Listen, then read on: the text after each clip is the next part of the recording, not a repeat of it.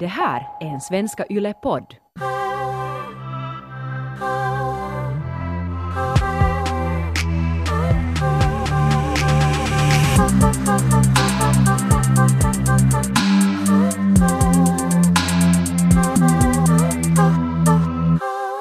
Som jag redan berättade i förra avsnittet så har jag kollat på Carly Sciortinos Slut Ever-serie och på gamla avsnitt. Det kommer en ny säsong snart i februari så man kan kolla på en massa av de här avsnitten just nu gratis på nätet. Vad är det alltså, hurdan serie är det? Uh, det är en serie där Carly Sciortino som en amerikansk skribent, producent och TV-personlighet, så i den här Ever-serien så undersöker hon människors sexualitet och Mm. särskilt då från ett kvinnligt perspektiv. Att hon reser runt världen och undersöker olika fenomen och olika sorters fetischer. Och, Mm. Testar hon också på liksom, Ja, de sakerna? Ja, och hon är faktiskt själv en före detta sexarbetare. Eller hon har jobbat någon gång när hon var yngre som en sån här dominatrix. Men att hon, hon då skriver aktivt om sex på sin egna Slutever-sida, slutever.com och sen också till Vogue till exempel. Några avsnitt som, som jag nu har kollat på så eh, Carly är i Japan eh, och undersöker japansk sexualitet. Jag älskar allt som har att göra med alltså japansk just sexualitet. Det är så intressant. Men det är intressant för det där, de samhällssystem och regler och allting, kulturhistoria är ju så annorlunda. Det så annat. det påverkar också sexualiteten. Så ett avsnitt som jag nu har kollat så handlar om det att ehm, det finns en stor växande marknad av unga kvinnor som, som ehm, har blivit så independent ekonomiskt. Att de har så mycket pengar själv att de inte mer behöver gifta sig eller binda sig till en man bara för pengarnas skull. Och det betyder att det finns en, en jättestor ny grupp av unga kvinnor som inte in, som, som har jobb, som har pengar men kanske inte har förhållanden. Och, men ändå behöver någon slags närhet och vill ha en boyfriend experience. Så då har det ploppat upp, eller ploppat upp men, men finns just nu en växande marknad av så här um, mail escort services. Ja. Att man kan köpa till sig boyfriend experience. Alltså specifikt det där kramande och det där att inte, inte kanske det där sexet. Eller är det också sex? Nå, ehm, Eller säkert finns det det också. i det här ena avsnittet som, som, som jag tyckte var det mest intressanta så undersöker Carly just det här att, att hur det finns ett behov av den där no, boyfriend experiencen Mm. men att kanske inte ens sex, liksom sexet finns inte med. Ja. Och då finns det två saker som kvinnor är beredda för att betala för. Och en är att det finns sådana här handsome weeping boys. Alltså du kan... Vad sa du? handsome weeping boy service. Ah, alltså snygga gråtande killar. Ja, eller snygga killar som hjälper dig att gråta. Ah. Och sen finns det sheep boys som är killar som du kan hyra att sova med dig. De är så här liksom Mm. snygga sheep boys som kommer hem till dig och sen snackar de med dig och så här, och sen får du spuna dem och sova med dem. Och de kallas mot sheep Varför kallas de... Ja, säg bara. därför för att äh, människor ofta då i Japan, som även här, räknar får för att man ska Ah. somna. Så då är det här som att du får det här fåret hem till dig och spunad. Sheepboy. En, en Okej. kille som hjälper dig att räkna får på det viset. Så att folk vill, vill sova med någon och gråta med någon. Men hur, vet du, alltså berätta om det att hur går det till till exempel det här gråtande? Det kostar typ 65 dollar i timmen, så att det är ju lite som någon massage eller terapisession här. Mm. Eller en smoothie-maskin. vad, vad kan du få för 65 euro? Men äh, de hjälper dig, de här Weeping Boysen, alltså gråta. Och det fanns en terapeutiska gråtvideon som är i princip som reklamer för sorg. Att du, tillsammans i grupp eller ensam med den här handsome Weeping Boy så kollar du på den här videon och där till exempel så blir just hundar överkörda eller kvinnor, nej. kvinnor blir lämnade på altaret eller någon så här scenario var någons förälder dör och du bara skrattar. Förlåt, det är så absurt att liksom... Eller jag vet inte, det är så absurd situation att tänka sig att titta och titta på det här liksom. Att, för att man inte kan gråta och det känns som att... Liksom bara den situationen att du har ett sånt behov att måste få gråta men liksom det finns inget annat sätt. Förlåt, det här är ju inte roligt såklart för det är inte roligt att titta på människor som en hund som blir påkörd. Men det är bara så absurt liksom att Japp. det fascinerar mig jättemycket. Att okej, man då har sin partner som har kommit då antagligen hem till en eller går man till någon klinik eller, eller någon sån här vet du, sovbordell eller någonting. Alltså det där gråtande. Ja. Det, det var nog mer sådär att det fanns ett ställe man får, liksom, eller i alla fall den här serien visar man så rum, att den här Just det. människan kom inte, inte hem till dig. Okej, och det var ja. inte nog inte så bordell, utan det var helt... Och det fanns till och med så här gruppsessioner. Du- sån här bordell med så här liksom massa videon av hundar som blir påkörda. Mommon som blir lämnade någonstans. Ja, förlåt. Nej, det, här- det här var nog faktiskt helt så office, liksom Office-aktigt. Och sen Okej. att du kan, du kan beställa en privat session men sen också gruppsessioner. Att det finns en massa, eller massa men typ fem sex kvinnor som tillsammans med en handsome weeping boy kollar på den här sadness Ah. sorry-videon. Och, och sen um, Carly gör det i det här avsnittet det tillsammans med de andra kvinnorna. Och sen frågar hon dem att varför varför har de alla kommit dit? Och så kommer det fram att japanska kvinnor har svårt att visa känslor öppet för andra och att, att, att ofta de är så fyllda med ensamhet men att det känns som att ensamhet går inte att gråta ut när man är ensam. Att sen när man är i den här gruppen, att det är lite som en terapigrupp, så här stödgrupp så att, som får kvinnor att gråta och sen det finns den där trygga, snygga killen som liksom är Det är där liksom med en dig. safe space. Ja, ja. Men jag kan inte fortfarande heller komma över det här liksom att okej, man sitter där i det där rummet. Men vad är hans roll där egentligen? För att man tittar ju då på några jotton, på några videon av de här hundarna som dör och så här. Men sen liksom, står han då där bredvid och ser snygg ut eller går han omkring sen och klappar dem på ryggen och ger servetter eller vad, vad är hans liksom roll förutom att Han gråter med. Han liksom gråter. han gråter också? Ja. Nå, han måste ju ha få vara riktigt så här uttömd då. Det kan säkert också vara ett jättedraining om du ska gråta till allting. Och sen till, slut, till slutet av den här gråtsessionen så torkar han tårar. Han går med en sån här napkin och torkar liksom alla sina... Så här, Lycka sit- till med den här dagen idag. Ja, okej. Men alltså var sitter han och gråter? Så man ska se honom, för det, ja, det liksom hjälper de andra då att släppa taget. Där han sitter tillsammans med dem, dem runt det här bordet. Och sen om du har en privat session så sitter han ju exakt bredvid dig och kollar på den här filmen. Att sen om du börjar gråta en massa så kramar han dig. Eller som han Mm. finns där för dig. Jag undrar hur det är i Japan med mental hälsa, att hur acceptabelt är det att gå i terapi, i psykoterapi och så här. Att en brist på det som har gjort att sådana så specifika grejer har kommit upp som egentligen inte handlar om liksom, att måste gå i, och, och tala om sin mentala hälsa men man på ett sätt fixar ändå ett väldigt sånt här praktiskt problem som har väldigt starkt att göra med det som man ändå lider av när man mår mentalt dåligt. Det där har du en bra poäng. Antagligen är det ju just typ någonting sånt där att det är så tabu att, ändå- bli galen. Mm. Att sen om man kan lösa det på något sätt konkret, det där behovet som ger dig ångest, Ja. så då, då är det normalare. Att det är liksom mer acceptabelt. Ja, och att så länge du kan så kallad weird service än, än liksom... Och är du en man så har ju sånt där funnits så länge. Jag vet inte om gråtservice har funnits, så här weeping girl, men att, att Mm. eskortservice, just det där att du kan betala för tjejer att de hänger med dig i baren, du kan betala tjejer för att de sover med dig, att de knullar med dig. Att det har funnits Ja. så större, bredare marknad. Mm. Att det här är ju en ny grej nu att kvinnor har pengar att använda Mm. på eskortservice på det här viset. Och sen kanske där är skillnaden, en, där kanske finns det någon skillnad på att vad män och kvinnor behöver. Ja, kanske det och... Eller sen just det att båda behöver egentligen, eller alla har vi ju mänskliga behov. Men de här kvinnorna som hade då, som, som hade intervjuats efter en sån här gråtsession Mm. så sa att It feels like my mind is freed and I'm, and I'm not alone. Mm. Att just det att de här kvinnorna vill vara självständiga och leva sitt liv ganska ensamma, men, eller på något sätt inte binda sig i relationer eller gifta sig. Men sen är de ändå så pass ensamma att på något sätt den här ensamheten kommer inte ut. Så att de Ja. behöver hjälp med att dela med sina känslor. Ja, precis. Att man, man har ju ändå ett så här grundläggande behov som människa. Som även om man har vuxit upp i en kultur var man, som i Japan var man inte så här uh, rör varandra så mycket att det är väl så att man i familjerna inte liksom riktigt kramas och man, man skakar ju inte hand eller kramas när man ses utan man bugar så här lätt och sådär att det är inte så mycket sådant här tafsande och talande av emotioner.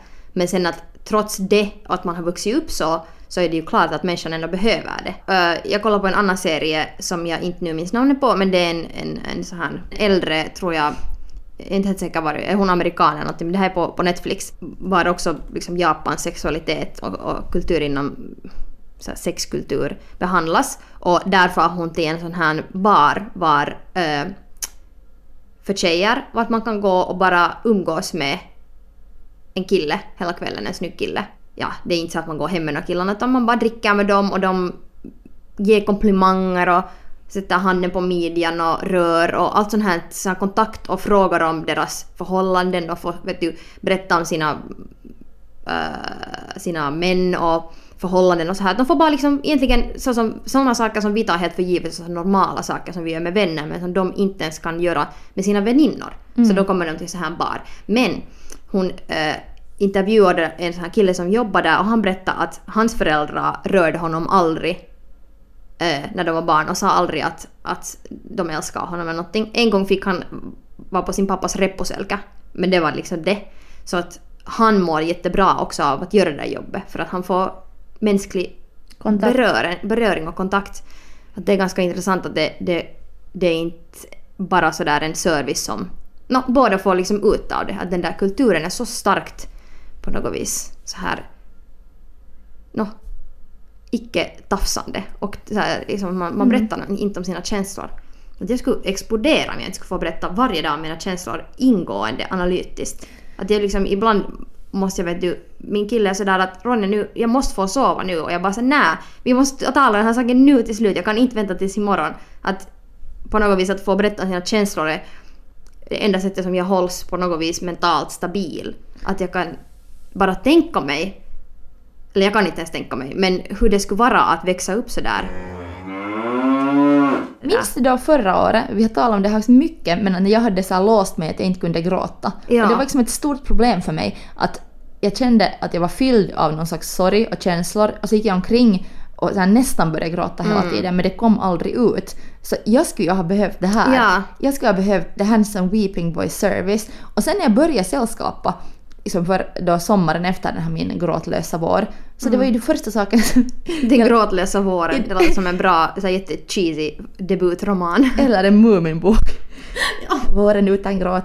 Det här, men det var ju det som är det, för, det första som hände med mig sen när jag började sällskapa. Att jag lärde mig att sova och jag lärde mig att gråta. Att de här två sakerna som de japanska kvi- singelkvinnorna då betalar för och köper, köper så här mail, boyfriend, äh, mail escort, uh, boyfriend services.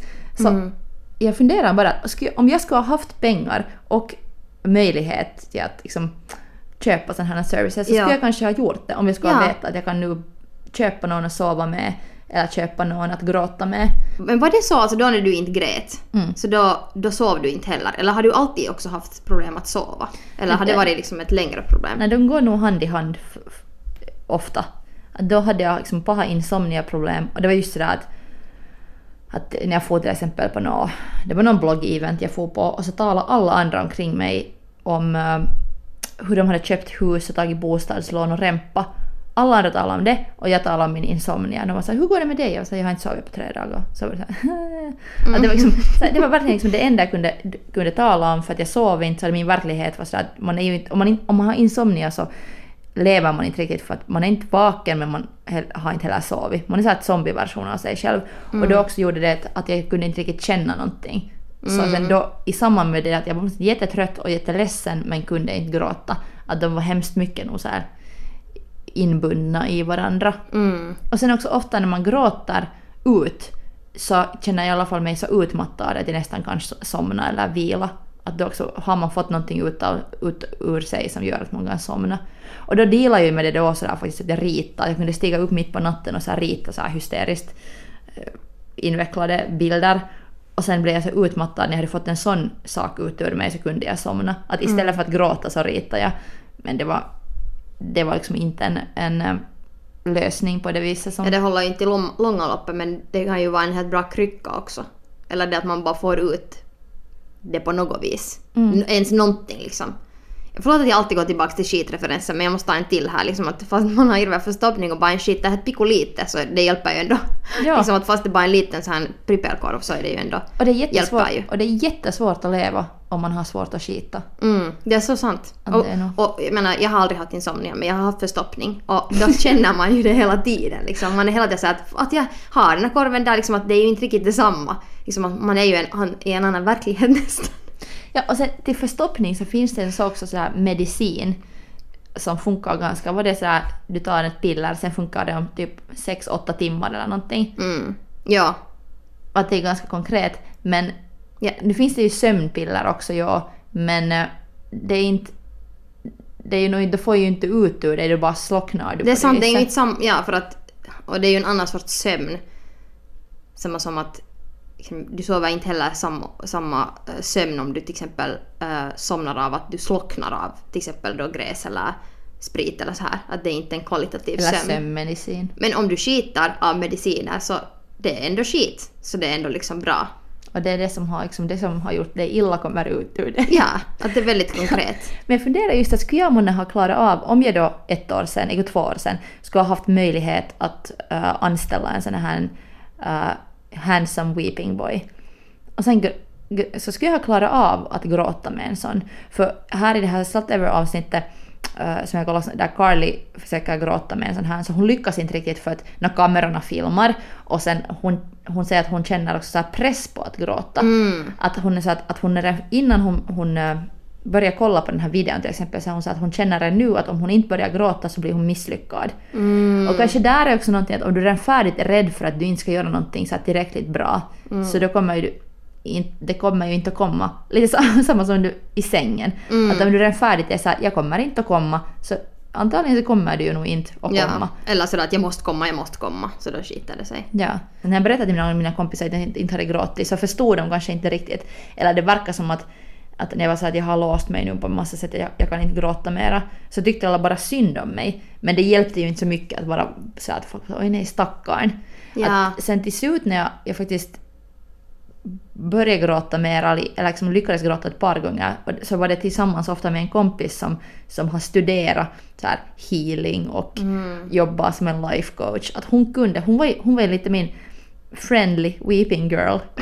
Att hon, hon var riktigt sådär att, nå, att är det så här du känner och låt det komma. Och att hon hjälpte mig. Mm. Så kanske också det som att jag hade kanske ingen som, som hjälpte mig att känna just då. Mm. Att of, ofta kan ju vänskap också fu- fungera sån där. Och kanske är därför så om du är i Japan så är det lite tabu att till och med med, med dina vänner att tala om känslor.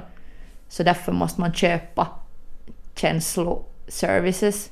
Borde vi ordna en sån här gråtkurs hit till Finland? Jag har inte i alla fall hört om att det skulle finnas någon gråtgrupper här. Jag Nej. vet bara att det finns så här skrattyoga Skrattyoga, ja. som verkar helt stört. Jag, och Det, det, det, nej. Det är så pruttturtigt, jag blir så irriterad. Nej, men jag tycker det är sådär, lite samma skrämmande effekt som det finns i så här cirkusclowner. Att, att egentligen är du jättesorglig och det finns något som är sådär sönder inne i dig men så försöker du skratta bort det på flit. Så jag tycker det är som att liksom så här cirkusclown. Jag måste nog säga att, att skrattyoga är kanske det sista stället var jag skulle se dig Ja. någonsin. Att jag, jag kan tänka mig att det är liksom ungefär din största skräck skulle vara att gå på skrattyoga. Jag började ens fundera att vem skulle vara den ultimata gråtkumpanen om man skulle få betala. Jag, jag vet inte varför. Men jag tänkte genast på Rihanna. Ah, ja, Hon okej. skulle vara ganska skön. Man skulle få sådär... Jag skulle, gärna- jag, jag skulle gärna säga att Rihanna skulle vara liksom en sheep och en sleep, eh, weeping boy. Så att, att jag skulle betala för henne att hon skulle spuna mig och trösta mig. Och jag skulle sådär, först få- få gråta med henne och sen skulle jag också få somna där med henne. Okej. Jag skulle kanske välja Meryl Streep. Bra val. För att det skulle vara sån här moderlig... För jag skulle inte vilja ha någon rolig ehm, typ komiker. För att då skulle jag känna sådär, jag skulle hela tiden måste kanske försöka vara rolig eller vi skulle, vet man skulle hela tiden tänka att nah, vi måste göra något roligt av det här. Skulle det vara typ någon Rihanna eller Beyoncé så då ska jag hela tiden känna mig press på att vara cool, gråta på ett coolt sätt. Eller på något vis sådär säga något smart. Men om det skulle vara Meryl Streep så tror jag nog jag skulle kunna bara säga Meryl, jag mår så dåligt och bara gråta mot hennes bröst. Det skulle vara skönt. Eller typ Judi Dench skulle också kunna funka bra. Jag skulle vara jättenyfiken att höra av våra lyssnare vem de skulle vilja ha som gråtsällskap. Ja. Vem skulle ni vilja gråta med och vem skulle ni vilja somna med? Och det kan också vara olika. Det kan vara sådär att nu är det Brad Pitt ni vill sova med och Meryl Streep ni vill Sant? gråta Jag skulle, med. jag skulle nog inte vilja sova med Meryl Streep. Då skulle jag nog vilja typ att kanske Will Smith skulle spuna mig eller... Nej, han skulle vara störande. Jag väljer... Mm, uh, nu skulle jag bli för lite för upphetsad av Donald Glover. Och det måste jag fundera på. Jag skulle nog hålla Rihanna för båda. Jag kan tänka mig att hon skulle ha så en weave som skulle dofta jättegott och lite så här långa naglar hon lite skulle paja med. Och sen skulle hon säga jag förstår, jag förstår. Ja. Du måste nu bara försöka vara det bästa du. Kan vi köra kanske en Rihanna sandwich där? Ja. Ska vi ta veckans do? veckans du. Um, Let's do. En superduper du. Gud vad det lät prutthurtigt. Sex Education på Netflix. Den är så fucking fucking fucking bra. Alltså bara kolla det. Det är så bra. Tack vare dig och Netflix så har jag också nu kollat kolla på den. Och det är nog så fucking fucking Det är bra. så bra. Alltså jag måste bara säga att den här Erik-karaktären, I'm a fan. Ja. Och sen Mikael Persbrandt. Oh! LOL! Spe- Oh my God. spelar den sämsta rollen sådär. En äng, svensk... Alltså det, det är så dålig roll. Alla andra är så bra men Mikael Persbrandt suger. Okej. För att få lite hat här. Um, agree to disagree. Jag blev jätteglad när han var där för jag tycker han är en hot piece of ass. Kanske jag är avundsjuk, vet du. Jag har länge talat om att jag skulle vilja göra jag skulle vilja betala min hyra och göra karriär så att jag skulle få tala engelska med svensk brytning och det Mm. bara händer aldrig. Och sen ser jag så här Mikael Persbrandt stjäla min Där bara framtidsplan. le- lever loppan. Damn you! Har du en du?